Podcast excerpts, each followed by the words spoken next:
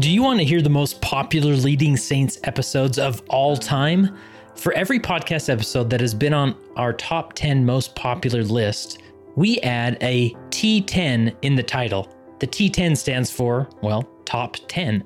So if you ever want to hear the most popular podcasts, you can go to your favorite podcasting app or to leadingsaints.org and search Leading Saints T10 and you'll see the full list of our most popular podcast episodes. Oh, and I send out a unique leadership message every week via email that you don't want to miss. Visit leadingsaints.org slash subscribe to receive these messages or text the word lead to 474747. We'll send you a few bonus items while we're at it. And for all you newbies who are wondering what is Leading Saints in general, well, let me tell you. Leading Saints is a nonprofit organization dedicated to helping Latter day Saints be better prepared to lead. We do this through content creation. To see a wide scope of all of our content, visit leadingsaints.org.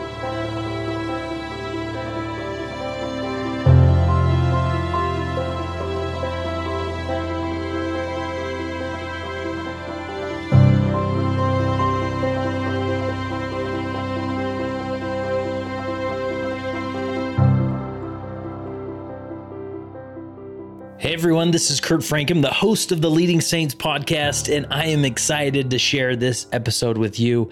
If you'll remember a few weeks ago, we did an interview with Richard Bernard that was extremely popular. If you haven't heard that, go back and listen.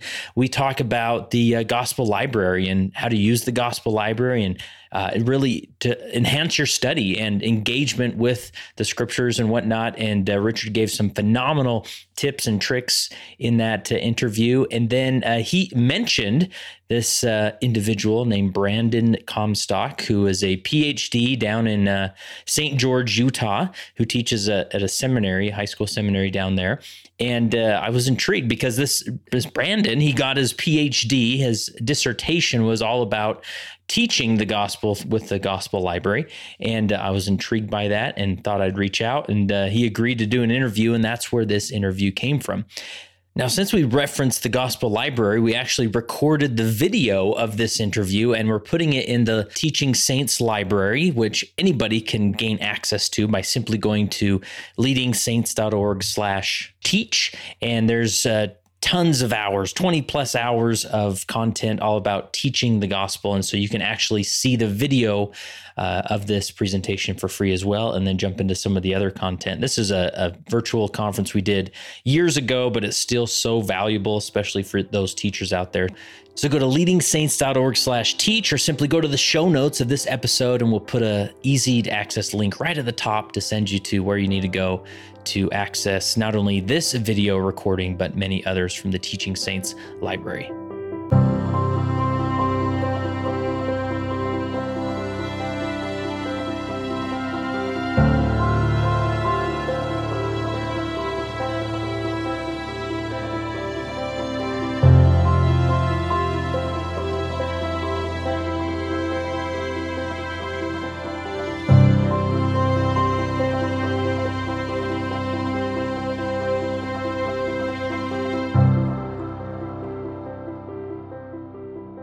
With Brandon Comstock. How are you, Brandon? Terrific. Thanks, Kurt. And you're in St. George, Utah. You uh, teach seminary there. Is, is that right? Yeah, about 14 years into it now and around different schools. I'm at Crimson Cliffs High School down here right now. Awesome. And uh, from what I hear, it's just a dream job. Has that uh, been your experience? That's pretty much been the experience. Yeah, a lot of pretty cool experiences through the year. That's cool. Now we were uh, first connected through. I did an interview with Richard Bernard, who is a, a, missionary focused on. I don't even know if call him a service missionary, a technology missionary, but uh, he helps uh, make sure that the gospel library is being used and is available to, to help and whatnot. I probably didn't do a good job explaining that, but he is aware of of you and because of some of your educational background. So what uh, what what gives you uh, some education in in uh, teaching and uh, as it relates to the gospel library yeah so richard and i work on the uh, gospel library awareness and user education committee and uh, um, my background i got i got a master's in in uh, instructional technology and learning science from utah state and somewhere in there kind of stumbled on to before I even had an iPad. Um, stumbled onto uh, LDS.org at the time, where you could annotate talks and things like that, and kind of learn some of the features. We were super super poor, and I remember thinking, I wonder if I got an iPad, would this all transfer into the app I keep hearing about? This is the very early stages, and uh, there was a Black Friday deal, and so we went and bought. We were so poor, went and bought an iPad, and I remember being so nervous as I logged in hitting the button and being like, "Oh my gosh, it all synced! this is so fantastic!" and uh, from there, kind of started to explore some stuff with that master's I did, and then when it came time to do a doctorate, uh, I said, "Yeah, I really want to explore this and do some more formal research with this." So uh, I just finished back in May um, a doctorate in educational technology from Boise State, and spent four years just studying all the research on digital reading and uh, and in classroom stuff and distraction and just the whole impact of of smartphones. In fact, I'll show you right now because this was funny. I all of my advisors up there weren't members of the church, but they were terrific. Oh yeah. And um, but they but they all have they, they want you to use boring academic titles. And so my dissertation was um, exploring the relationship between different smartphone reading annotation strategies and student comprehension, or something really dry. but I'm super excited because I get to use this title now. So this is my title for this. Heaven and Cell, how to use smartphones to teach the gospel of Jesus Christ. and and I pitched it to them over and over again, and they're like, uh, let's just be a little bit more academic. But uh, I guess well, here with the leading saints, this is the time to break it out. That's right. The, the I have a marketing background, and so my marketing heart is just so proud right now of this, yes. of this title. so that's awesome.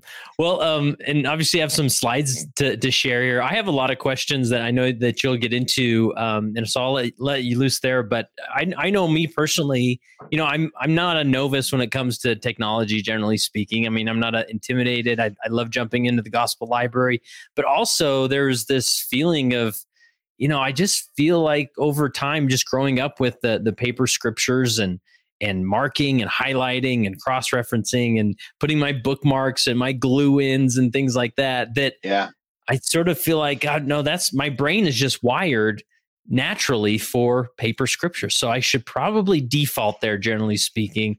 But uh, maybe some some information you'll share today will will shift that that thinking for myself and and many others. So do you want to jump into your presentation and and all? Yeah. Oh, I love that question. By the way, we're going to talk about that. Some of the ways. The wiring of our brains and the way that it works, and uh, some of the academic research behind it, and then also just some really practical tips that I'd love to get out and some lines that we can use to kind of help make this a better experience so yeah, let me let me start out with a couple things. So we're just going to jump right into the the maybe the elephant in the room here with distraction, right? Uh, especially with youth, I think we worry a lot about the distraction, and we should. Um, Rosen did a study where he wanted to see how distracted students were, and he took college students and he said, uh, "Let me install this tracking uh, software on your phone, and we're going to see you know how much time you spend actually in class off task. And uh, this is with them knowing finds out they were spending about 42% of the time off task on their phones. And he said the problem with that study is it's probably understating the problem significantly because they knew what we were doing. So they did a follow-up study and uh, they went in and sent in a researcher that looked like a student and sat in the back of the room and just watched what students were doing on their devices and uh, in the end, they found out that 58% of students were using their devices for non class purposes, more than half of the class. And uh, so that's a pretty big issue. Um, now, these are college students. It's not a religious class, but it's the best data that we've got on it. So now the question is how big of a problem is that when we're in a class?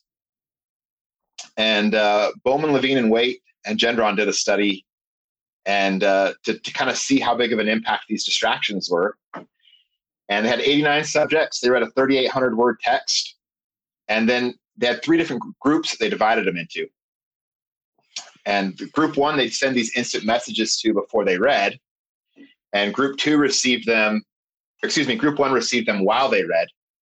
Group two received them before they read. And group three received no messages at all. That was the control group. And then they tested them at the end, and they actually found out that there wasn't any difference in their comprehension. Um, as it, but they it took them a lot different timing to get through the reading. Okay, so Kurt, we'll test you here. Which group okay. would you expect to take the longest uh, to get through the reading? So we have group run messages while they read, messages yep. before they read, received no messages. Uh, I would which which one took the longest, right? Like, right. Which was yep. most distracted? Um, I'd say group one. It's got to be group one, right? Okay. Yeah. So group one took the longest at 45.57 minutes. This is where it gets interesting. Which group would you think would be the second longest to read? Um, man, I guess uh, receiving messages before they read, they, they may be somewhat distracted. So group okay. two. Yeah. Yeah, that's what I would have thought too. So group one took 45.57 minutes to get through. Group two took 28.63 minutes to get through. Group three, this is the control group that got no messages. 37.44 wow. minutes. Kind of interesting, huh? Yeah. At, at first, they were really perplexed by this, like, what's going on here? And then they realized afterwards that the way they designed it was that nobody was told what group they were in. Um, so if you received all of your messages at the beginning, they, they were told about the three different groups, but not which group they'd be in. So if you were told at the beginning, one of the groups gets all these at the beginning, and you got all of them at the beginning, you can now focus. Hmm.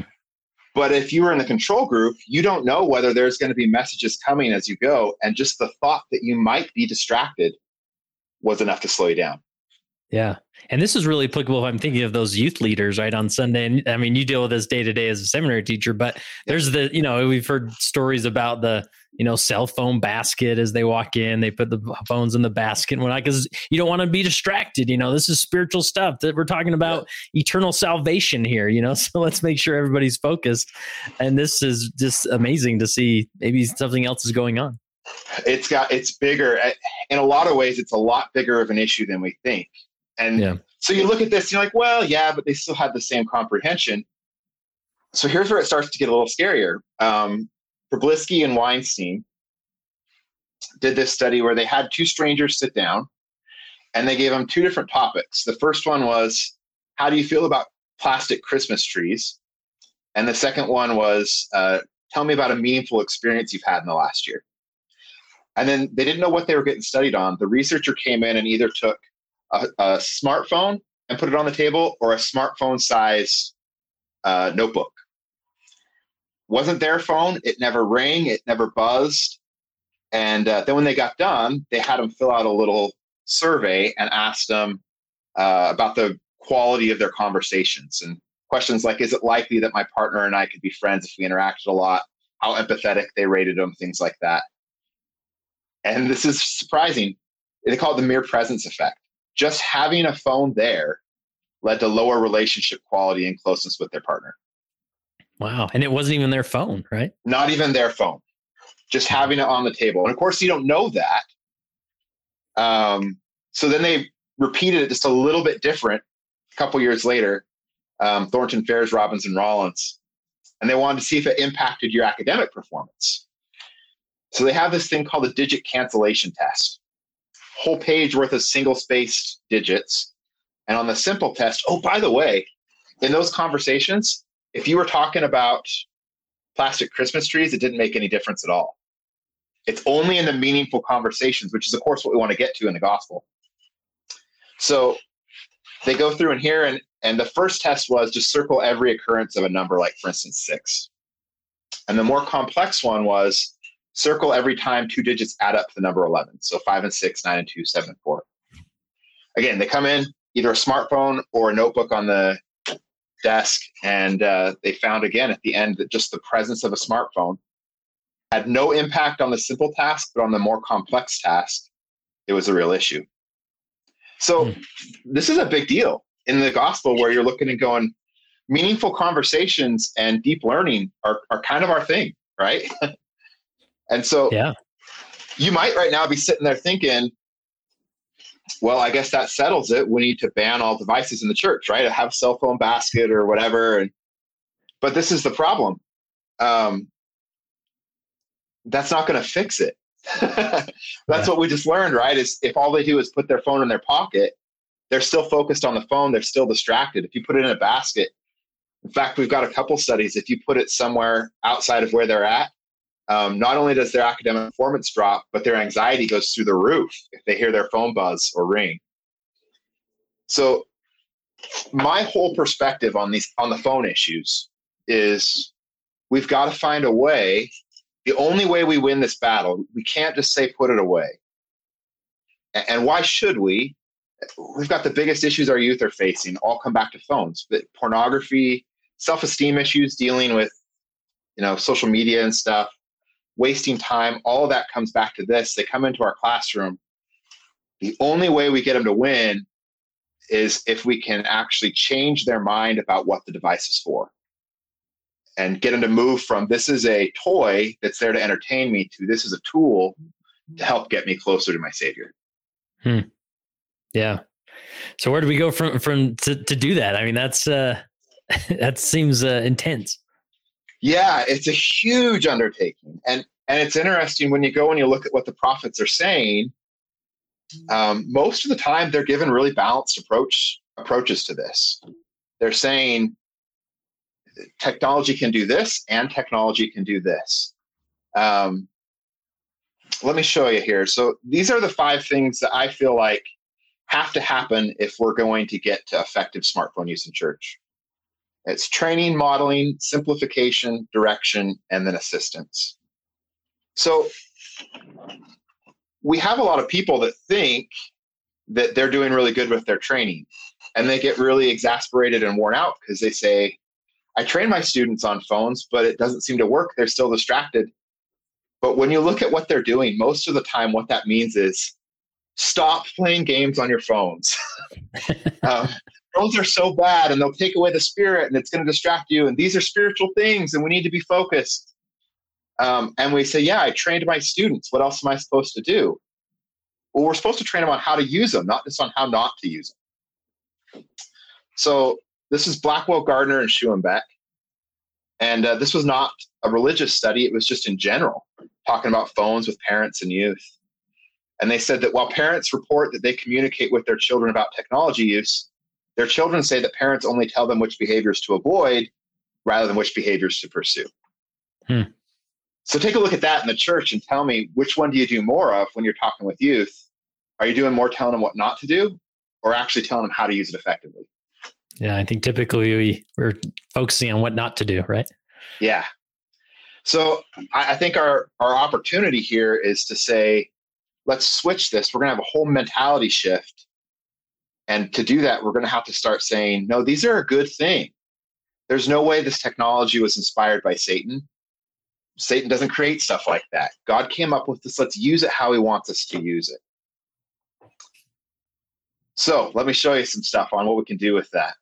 Awesome. Um, and I think maybe a starting point here is uh, digital reading is different than than print reading, and we think it's the same, but it's not. So the question everybody always wants to know is which one's better, right? Print or digital? And you talk about being loyal to your books and things. Um, Kong Xiao and Zai, I don't know if I'm saying their names right or not, did a meta-analysis. They took all the studies on digital and print reading and said, let's see which one's better, which one gets higher comprehension. And they got done and they said there's a little bit of mixed analysis here, but basically reading on paper was better than reading on screen in terms of comprehension.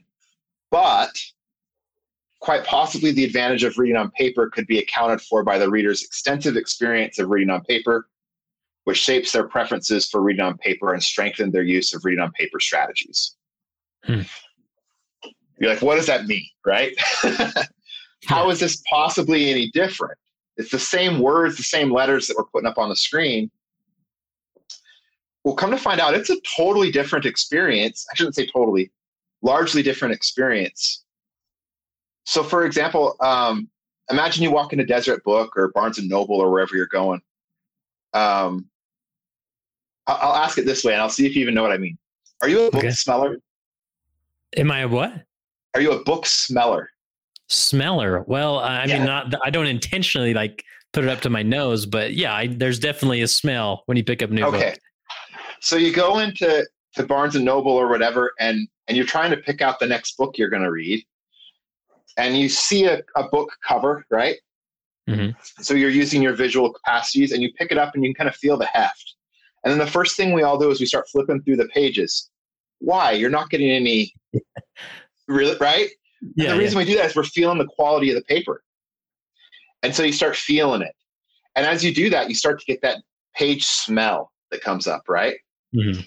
Um, and so you're you're smelling it and you're seeing it and you're feeling it. You're using all of these. di- In fact, I'll bet you can remember the sound of your scriptures fluttering in seminary. Oh yeah, Right? absolutely. You know, you know what your books, what your scriptures sound like, and you have this experience that uses all your senses. And then we come into do digital, and everything's the same. Um, it feels the same. It sounds the same. It's all the same stuff. And so you, we sometimes struggle to connect, and and the data shows us over and over again that people struggle to have the same emotional connection with it um, with a digital device as they do with a print device, especially Mm. people that have had meaningful experiences with print in the past. And then that's the easy stuff. You get into body bodies, and you've got backlit screens that cause eye strain, and you've got they've got studies out there that show that when you read from a digital device, your posture is different than when you read from print, especially in the early days when we were reading largely off of monitors. You take a book and you usually lean back. And if you're on a screen, you're leaning forward.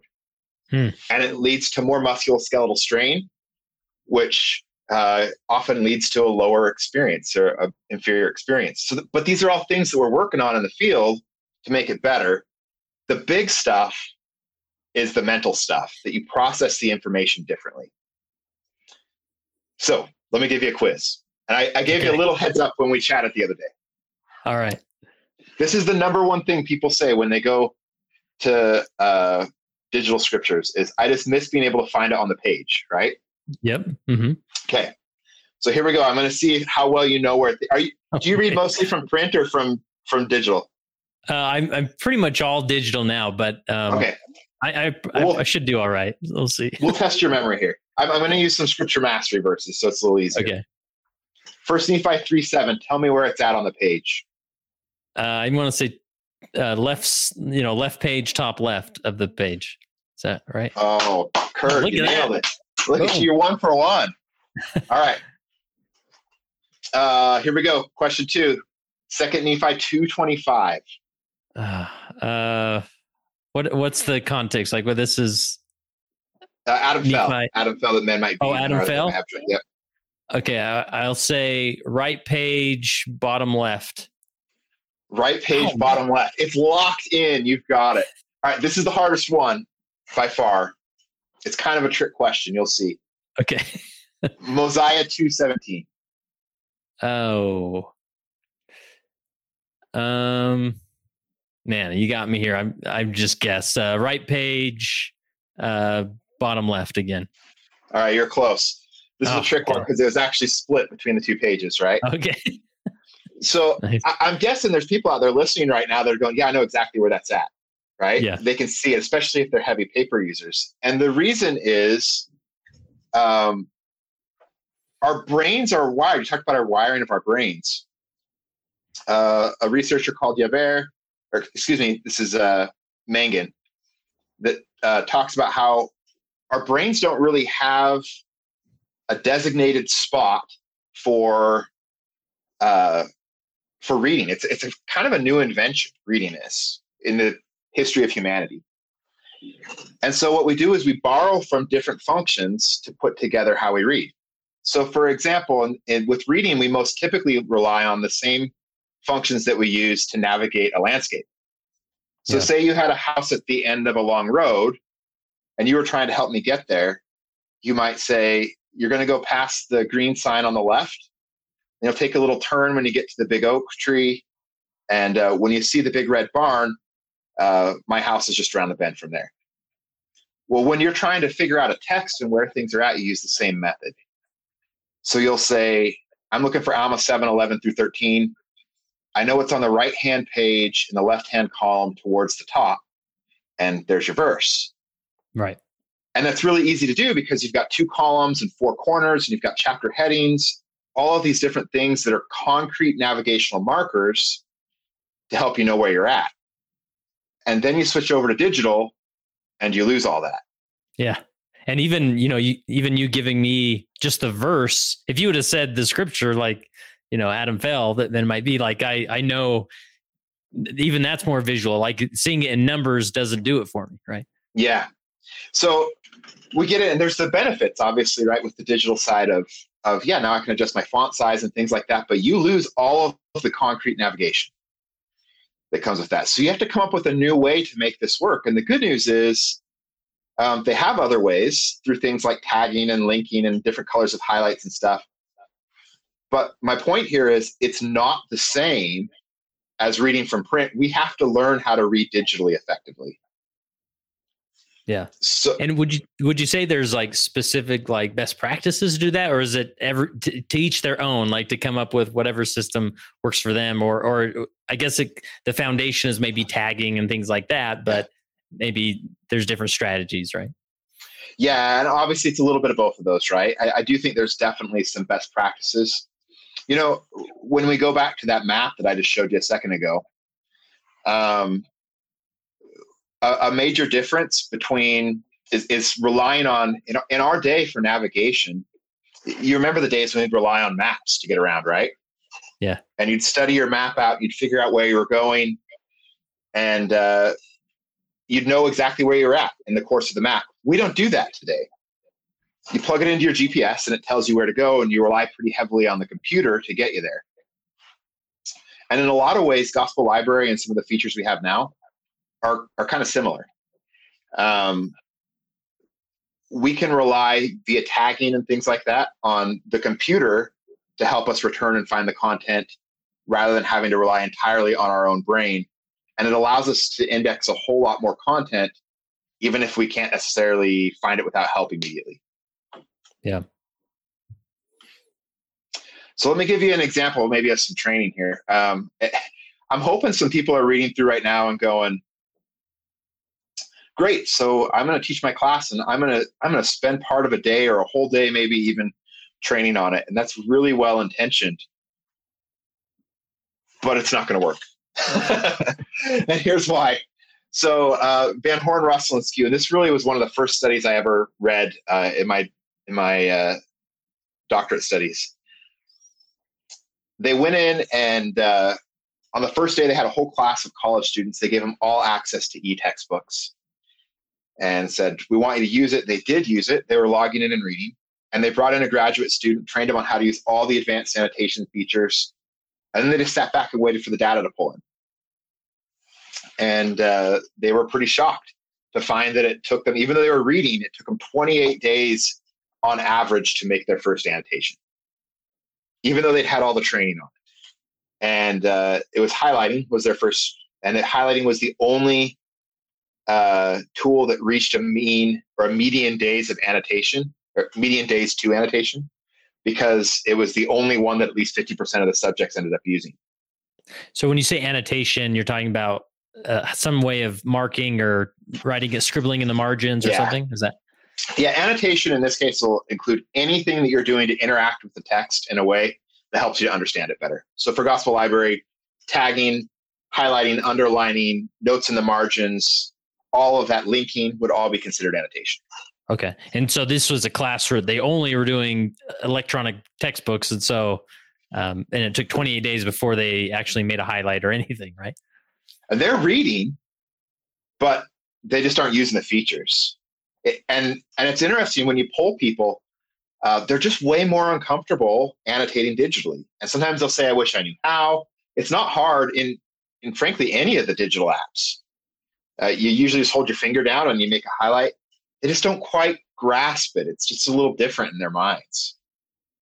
So part of the problem is they're not getting the bigger schema of things. Because when we do these trainings on technology, we focus really heavy on the how.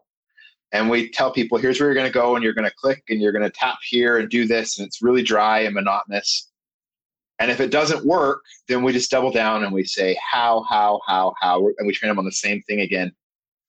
and we don't ever teach them on the when to tag or when to annotate or where to do it or why we do it. And that seems to be the problem that people are having making the jump into effective digital scripture study is it's not that they can't figure out how to click the button. They don't have a schema. They don't have a, a concept of when to do it. Um, i'm talking a lot. I hope i'm doing all right here. You're doing great. No i'm i'm engaged here so. So Azevedo and Crum i get all excited about this. Like i say this is my field and so yeah yeah they go in and they do this study with these students, um, a study on the circulatory system, and they have them complete a pre-test on the circulatory system. Half the students had a training on how to read digital text. Um, things like the importance of making connections to prior learning and and um, understanding when to use a hyperlink to go check things out and uh, how to identify key concepts and things like that. How to read. Um, and the other half uh, didn't receive the training um, they found at the end that students who received the, the training scored significantly higher on the test, the post test, and they demonstrated significantly deeper understanding on short answer questions. They didn't get any training on the circulatory system. It was just, hey, let me show you a, a concept of how you can make more out of this reading. So let's talk specific to us in the gospel here. And I've got these little slides where I'm going to show you some power phrases that we can use that we can actually implement. Um, we're going to call this sister Sister Jorgensen here, and uh, we're going to assume that she's a seminary teacher, and uh, she's trying to help her students grasp why and when to tag. So she might use some phrases like this in her training. Again, beyond just saying push this button to do it. If you tag that quote as faith, it'll be really easy to find if the bishop ever asks you to speak in church. Hmm. So do you see how she's taken this and showing him why would you want to do this? What's the value in doing this annotation? If that verse confused you this time, make a note in the margin so that it doesn't confuse you next time. Why do I want to make a note? Well, so that next time I read this, it's going to make sense. If you highlight each item in this list, it'll make it easier to find the next time you study this. And then this is my favorite. I use this with my students all the time, especially when we're coming up on Sunday school week. If you want to impress your family during Come Follow Me, link this quote to verse 16. and uh, so I'll tell them all the time when we're in seminary, I'll say, you guys, do you want to be the smartest kid in your Sunday school class this week? Like your teacher is going to be super impressed. Link this quote in there. Just drop that during Sunday school. Raise your hand and be like, during my studies this week, I was looking at this I noticed this quote from Elder Ballard, and they love it. And all of a sudden it clicks. Oh, now I get why I'm supposed to be doing this. And it's way beyond just how do I click a button? When am I doing this? Where am I doing this? Why am I doing this? That's what our training needs to focus on. That's what we've been really lacking in our training so the, the temptation may be you know you get excited about some of these features in the gospel library and so fifth sunday's coming up and we're going to do a whole fifth sunday where we're all practicing tagging and highlighting yeah. and things where it's better to maybe just weave this in yeah. throughout your lessons just naturally right it's got to be more than just a one day thing it's got to become a part of who we are and we need to be thinking about that and, and if you can can you imagine if we could help our students not just learn the gospel, but learn how to have meaningful experiences on their own when they go home? That's the dream. Yeah. Um, as a seminary teacher, I'm not going to be there with them every day. They graduate. I always worry when they wake up the day after graduation, are they going to be able to open their scriptures and have a meaningful experience on their own? I'm teaching them about how to use these features so that they can do that on their own without me. Yeah. The goal is yeah. to make yourself obsolete. So I want to go hand in hand with training. Uh, let's talk modeling. Is that all right if we move on? Yeah. Okay. President Eyring, in priesthood preparation, show me counts more than tell me. Uh, we'll come back to that in just a minute. Um, come to find out, show me is pretty important with digital reading too. So, uh, researcher named Dobler did a study, 56 pre-service teachers, and uh, tracked them over the course of a semester. Uh, at the beginning of the semester, just 22% of the students said that they preferred using digital text. I said, Great, I'm going to model it on my screen throughout the course of the semester. And we'll ask you again at the end. At the end of the semester, 50% of the students preferred using the digital text, and 65% said that the features of digital reading enhanced their experience. All he did was model for them. He just showed them, here's how you could do it. And in a follow up to that, uh, another study found that students had great benefits from digital annotation, but the benefits were only there if they could see how either their teacher or another peer had uh, annotated in the past. If they didn't have that to use as a scaffolding or a framework, they weren't able to put together their own system of how to do it. Hmm. And it wasn't necessarily that they did it exactly the same, but uh, just that they had an idea of one way they might do it. Yeah. So let me give you some phrases here too as you're going through. And this is a big thing for me. I I'll ask you a question off of this too. If you're a librarian in the church and somebody comes in and they see that big 55 inch screen in the back on the cart and they say, Hey, I need to get the TV. What are you assuming they're going to use the TV for? You're going to show a, a clip, a video, right? Yeah, we're going to show a video, right? And we should. Those are great.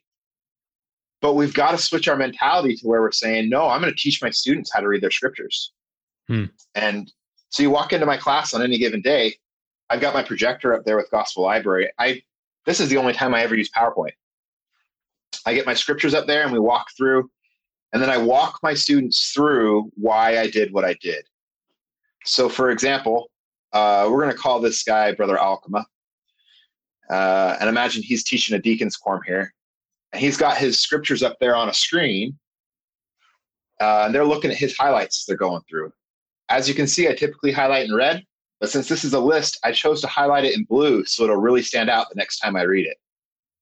Now they're starting to get a schema put together. I really love that verse, so I chose to tag it as creation so I could find it later. It's just explaining as he goes through.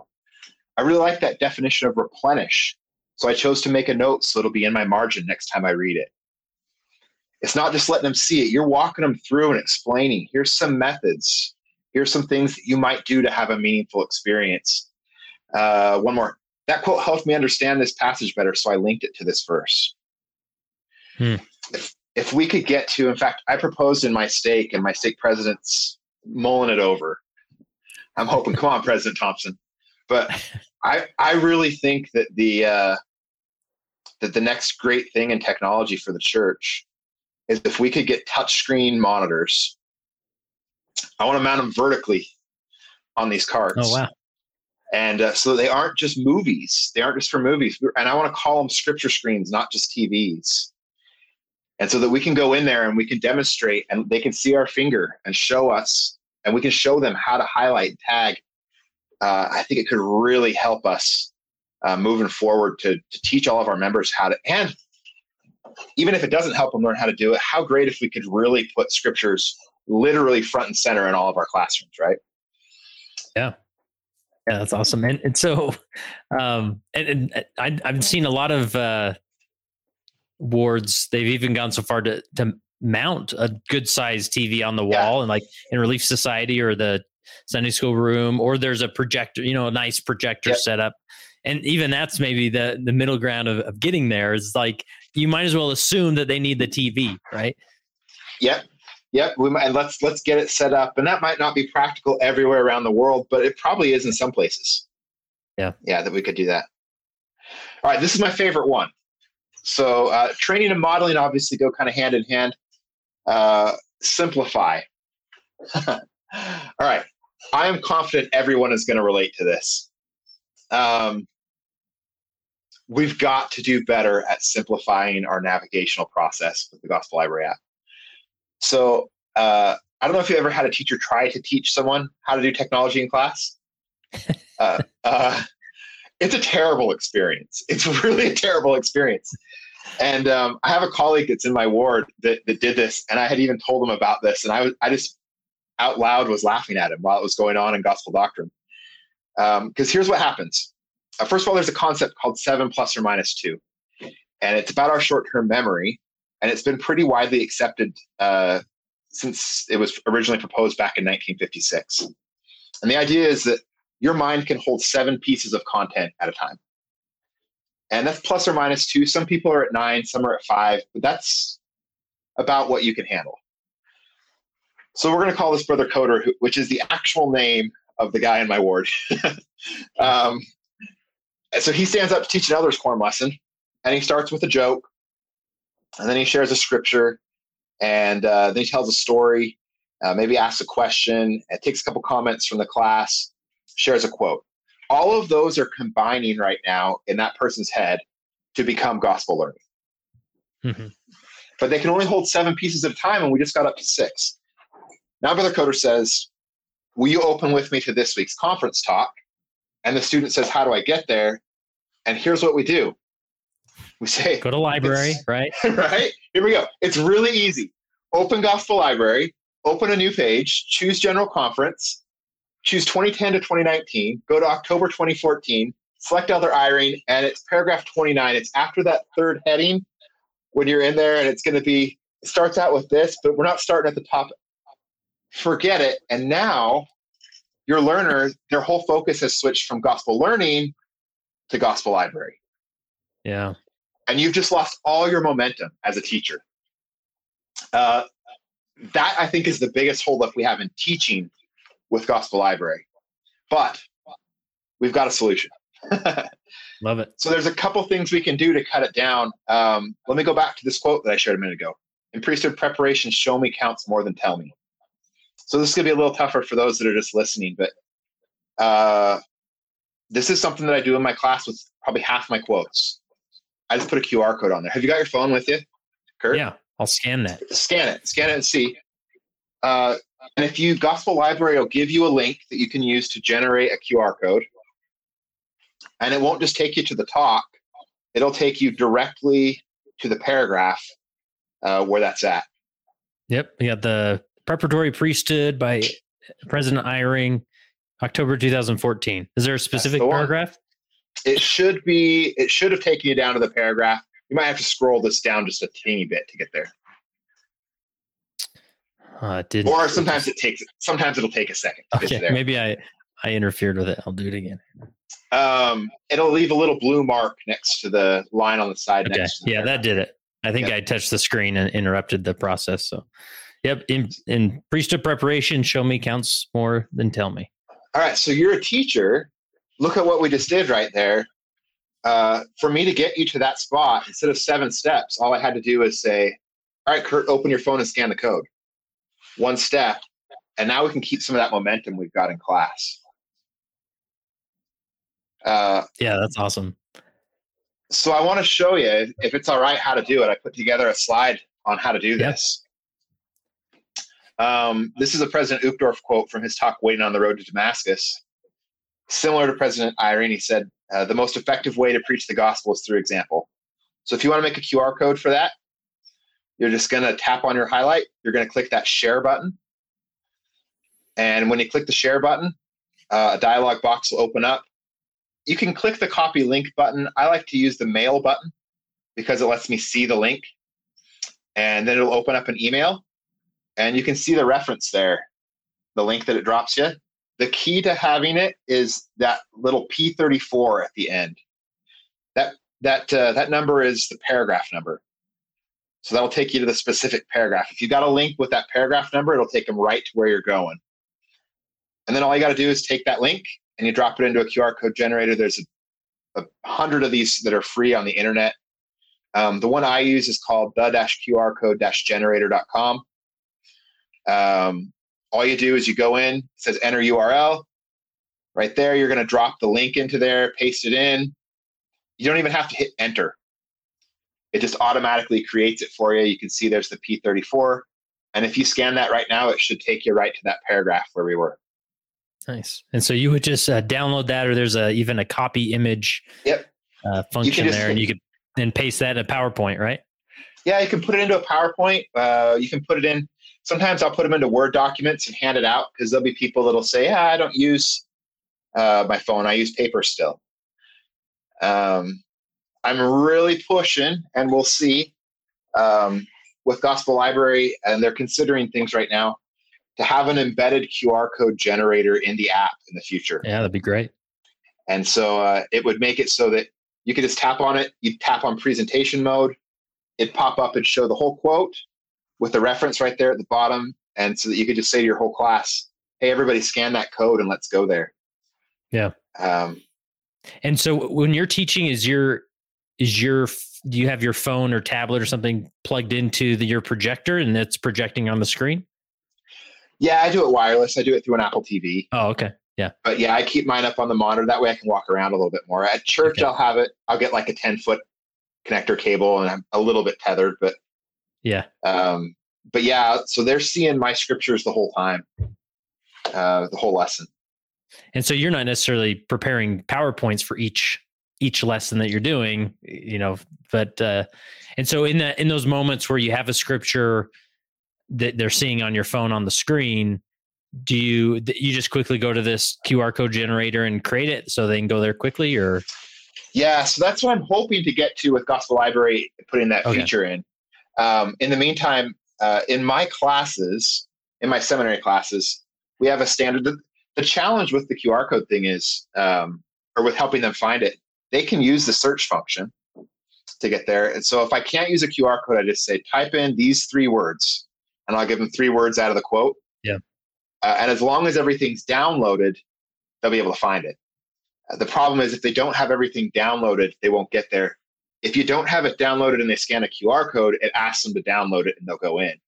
Oh, cool. Um, but uh, you can. There's still some workarounds, but hopefully we can get to where this becomes a standard that we can use for our teaching to really make it easier for everybody to get to the same spot at the same time. Yeah. So let's take a look here at Sister Marshall and give some key phrases here. Um, remember, the principle here is simplify.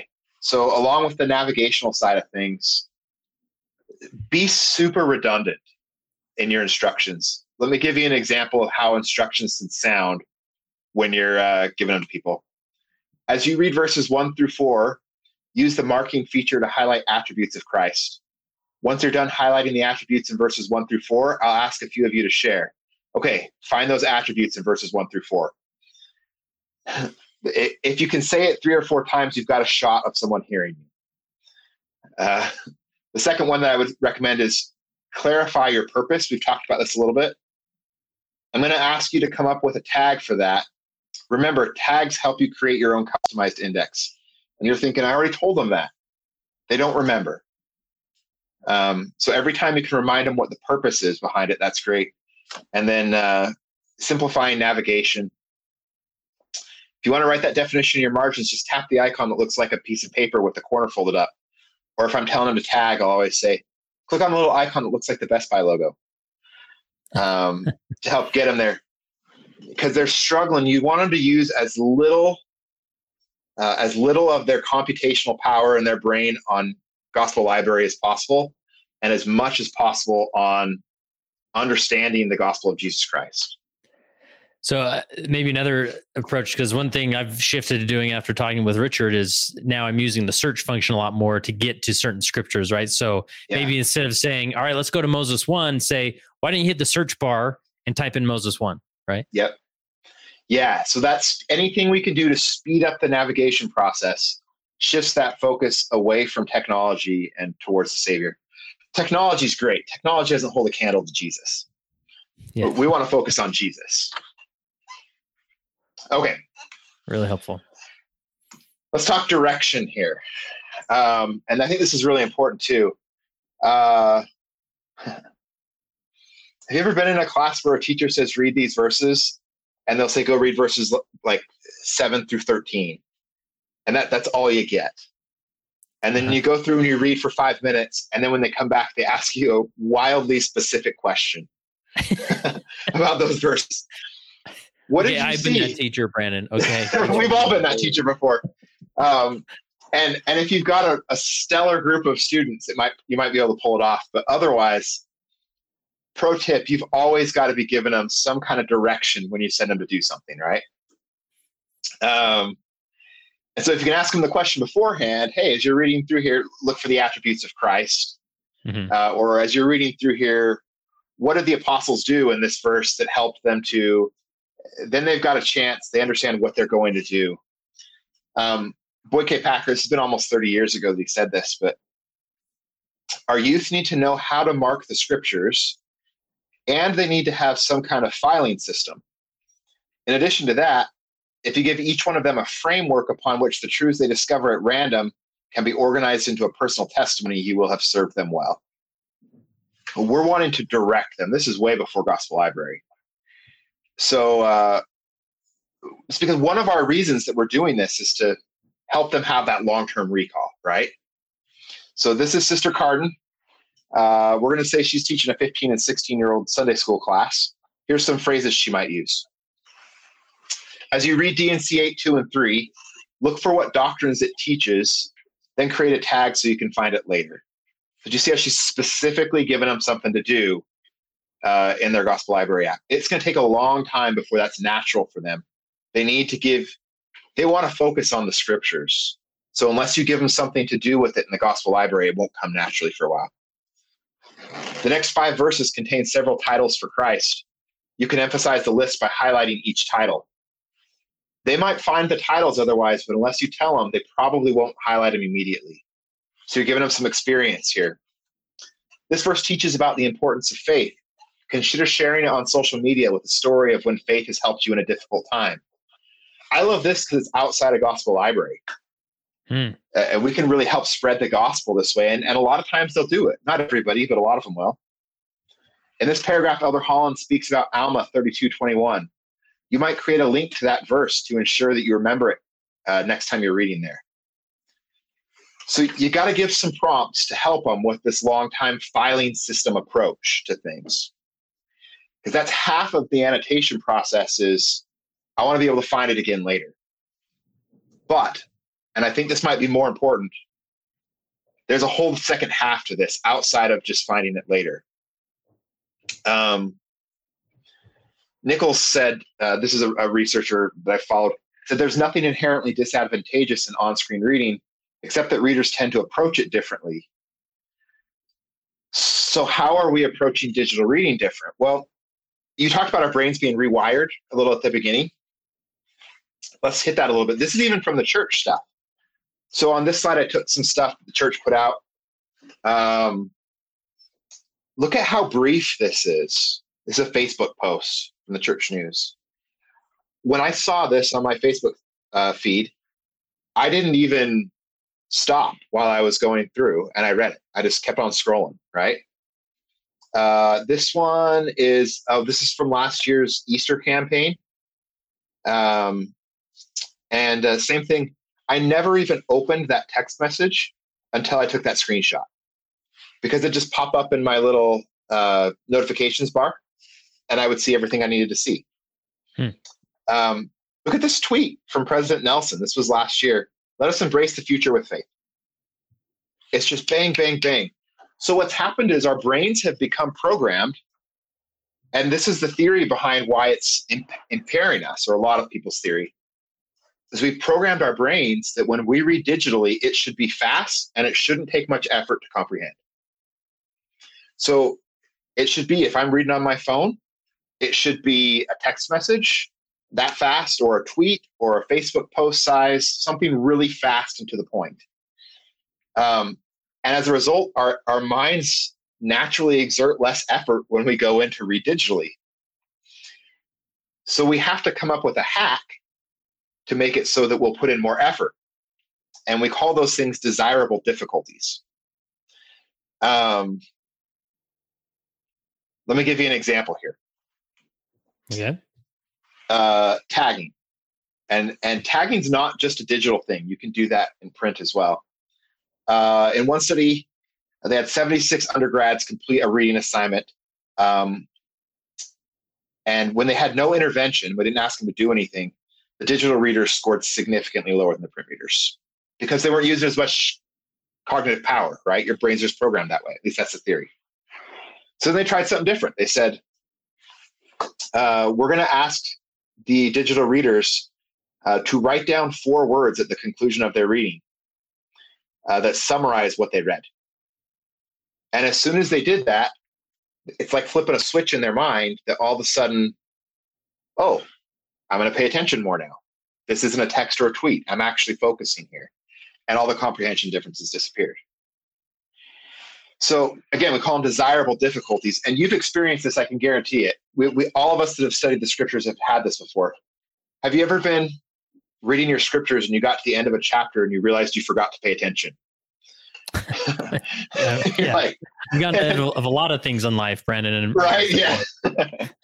oh no, I wasn't focusing there, and I just read the whole thing, and and sometimes we're like, well, whatever, I got done for today. Check off my scripture reading. yeah. But more, but more often than not, we're like, dang it, I I really should have focused more. Um, annotation, these advanced features that Gospel Library has, are there to help us have a deeper experience while we're doing it, not just so that we can come back and find them later. So here's an example. Uh, let's, Brother Jensen here, uh, we're going to have him leading his family in a Come Follow Me study.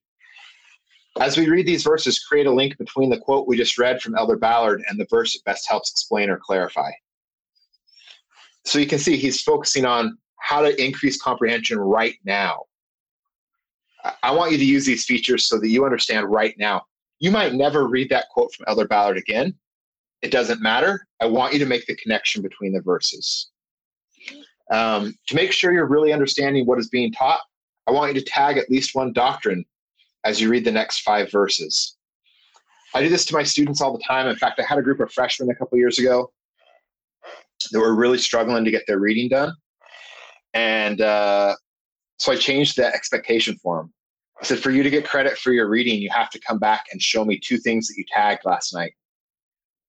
And uh, my students loved it. They loved it. And uh, they said, thank goodness I'm finally understanding the scriptures like I've never understood before because I'm actually trying to understand while I go. Yeah. And it doesn't have to be cookies, right? Like if you if you read, I'll I'll, I'll bring cookies no. or candy to class next time, right? no, they love it when they're having meaningful experiences. They want to yeah. connect with the Savior. Last one. Sometimes writing our thoughts helps us see things differently. Let's all take a minute to write down something we've learned in a note next to verse 22. And we we talk about this concept of of writing as a way of thinking. That's one of those features that we can use to help enhance us there. Hmm. All right, I got one more. Um, and uh, I labeled it assist because I didn't want to call it discipline. This is going to focus more on probably the youth because I, I think that it's the teachers of youth that are most frustrated with phones. Um, and I'll be quick with it.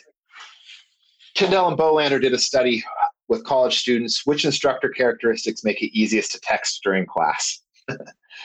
Very helpful students to give us this. Number one, no policy or doesn't seem to mind was the number one thing that they said.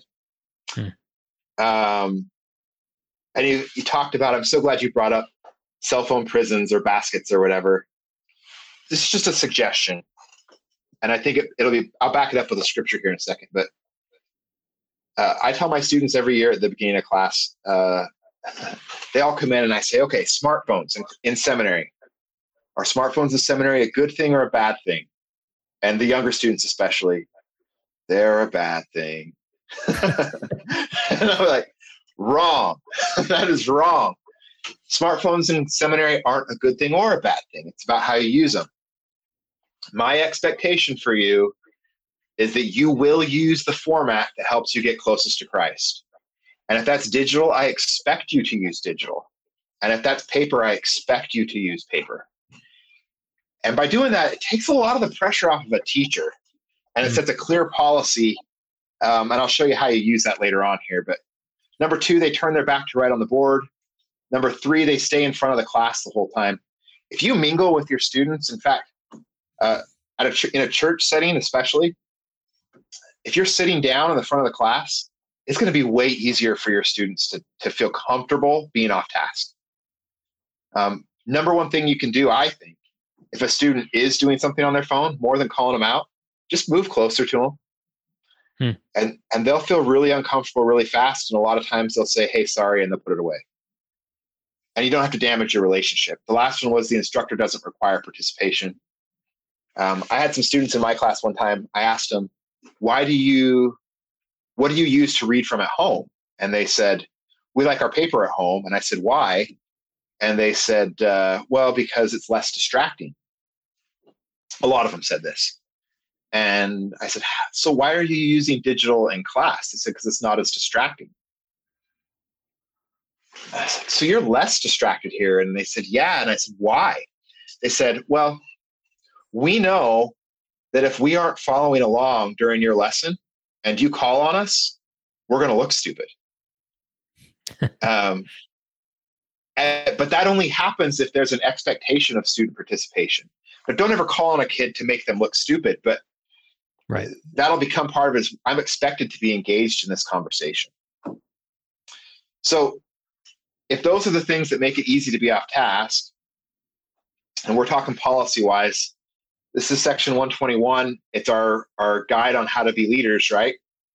Yeah. Um, no power or influence can or ought to be maintained by virtue of the priesthood, only by persuasion, by long suffering, by gentleness and meekness, and by love unfeigned, by kindness and pure knowledge, which shall greatly enlarge the soul without hypocrisy and without guile, reproving betimes with sharpness when moved upon by the Holy Ghost, and then showing forth afterwards an increase of love towards him whom thou hast reproved, lest he esteem thee to be his enemy.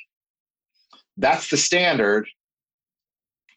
This is what usually happens. or bring back Sister Jorgensen, our seminary teacher here. We use lines like this John, I've told you the rules and I expect you to obey them that doesn't line up very well with what we just learned in section 121. Love unfeigned, um, trying to keep power by the fact that you're the teacher.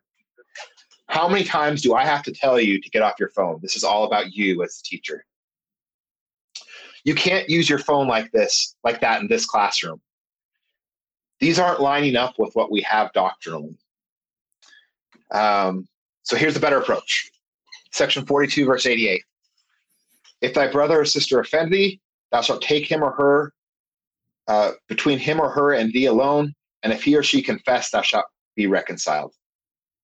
So, at least in a seminary setting, I would think with youth and Sunday school as well, here's what it might sound like. Hey, remember our standards here. Are you getting closer to Christ? John, I've noticed you've been struggling on your phone lately. Do you think it's still the best format to help you get closer to Christ in class? And I have this conversation probably five, six times a semester, pulling kids out. I've been blown away at how honest they'll be with me. Um, and they'll say, No, you're right. I've got a bit of a problem. Well, what are we going to do? Well, I just want you to have a good experience. What are we going to do? Well, you know what? Give me two more weeks. I want to see if I can do better. Great, let's go for it. Or sometimes they'll say, Yeah, I've tried. It's not going to get better. I'm just going to bring paper next time but it's not me forcing them to do it. It's a whole different game. Um, hey, I've noticed you've been a little preoccupied with your phone lately. Is everything okay? You'd be surprised how many times a student has a valid reason to be distracted on their phone.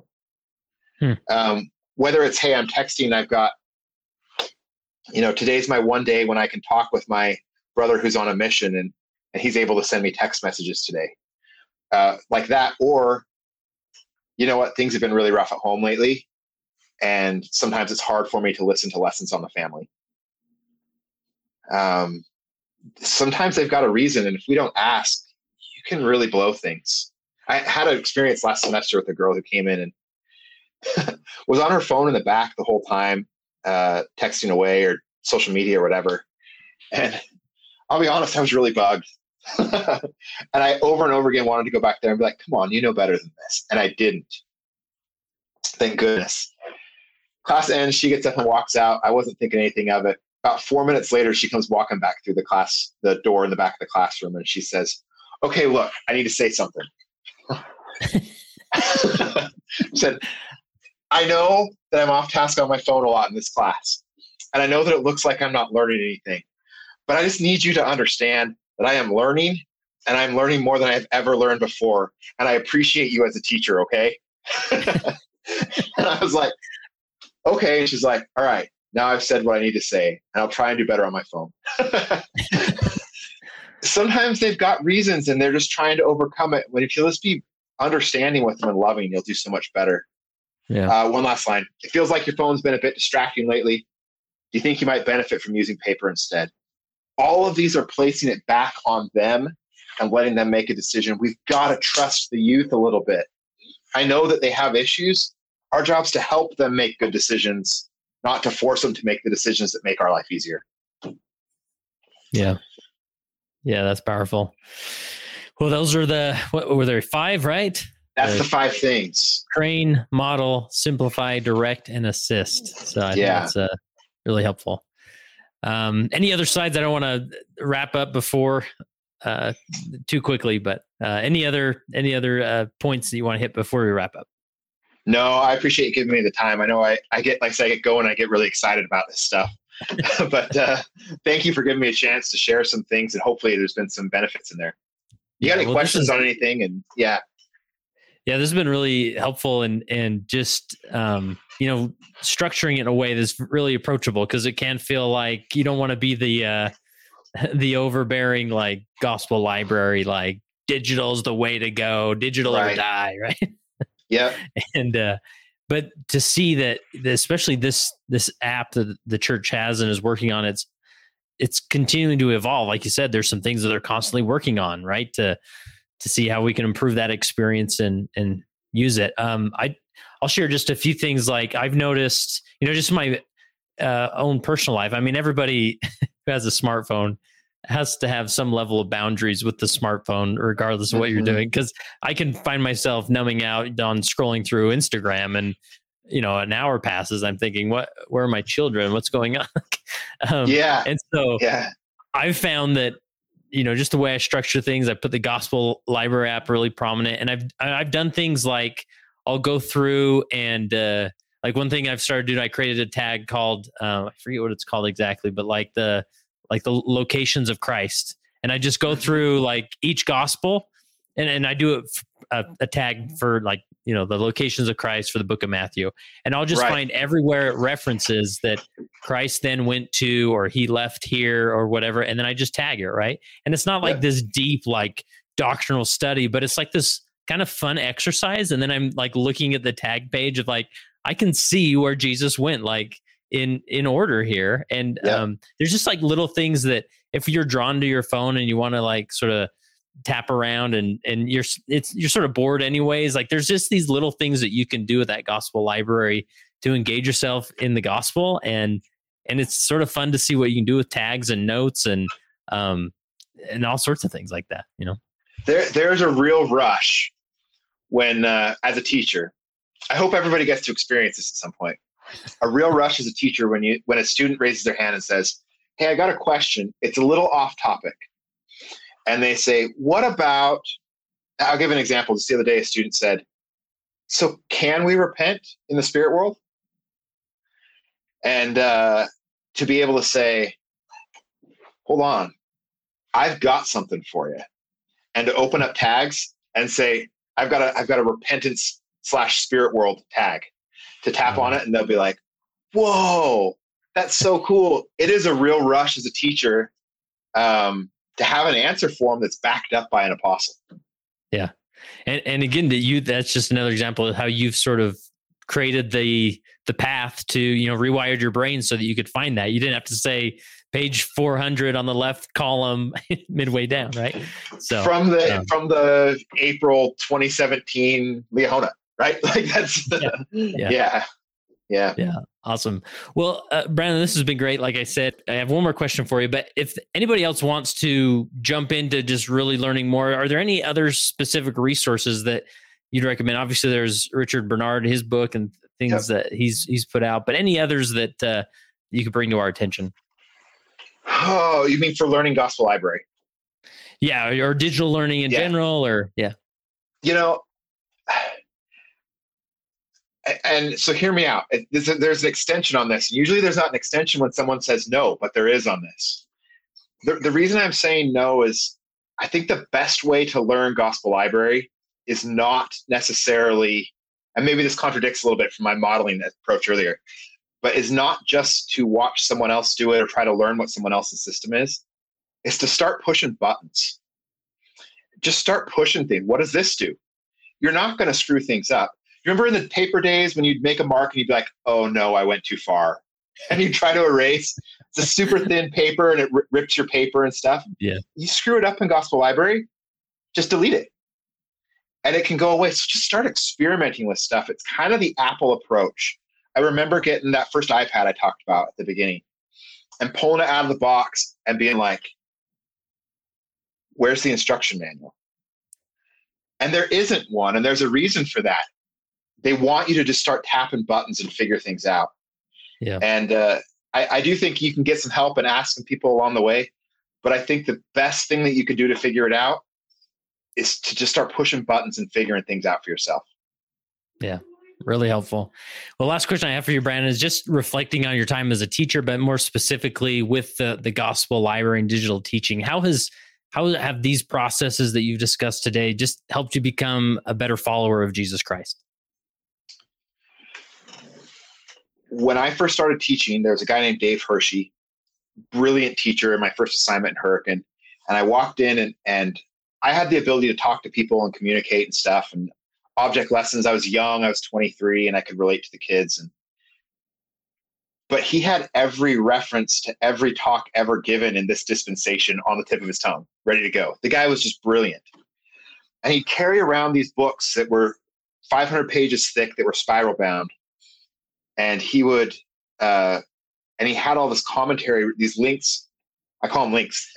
he had these cross references for every page of scripture in the entire standard works and it was written in tiny. I used to make fun of him because it's written in like size seven font.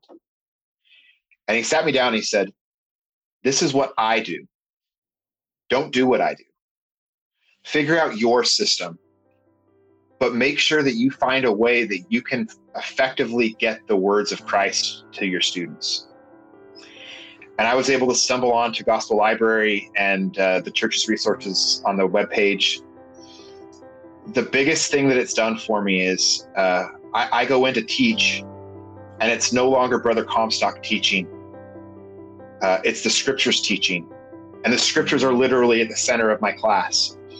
And it's the prophets that are answering their questions now, instead of me giving my opinion on stuff.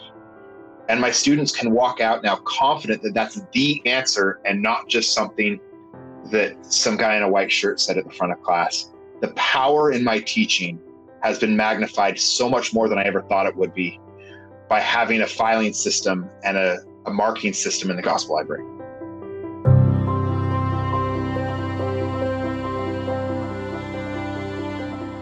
And remember to go to leadingsaints.org slash teach or click the link in the show notes to access the video of this interview and many others in the Teaching Saints library.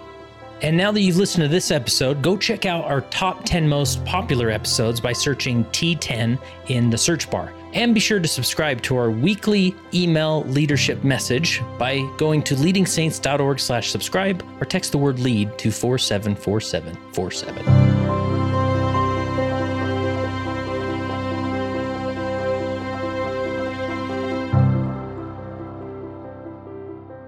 It came as a result of the position of leadership which was imposed upon us by the God of heaven who brought forth a restoration of the gospel of Jesus Christ.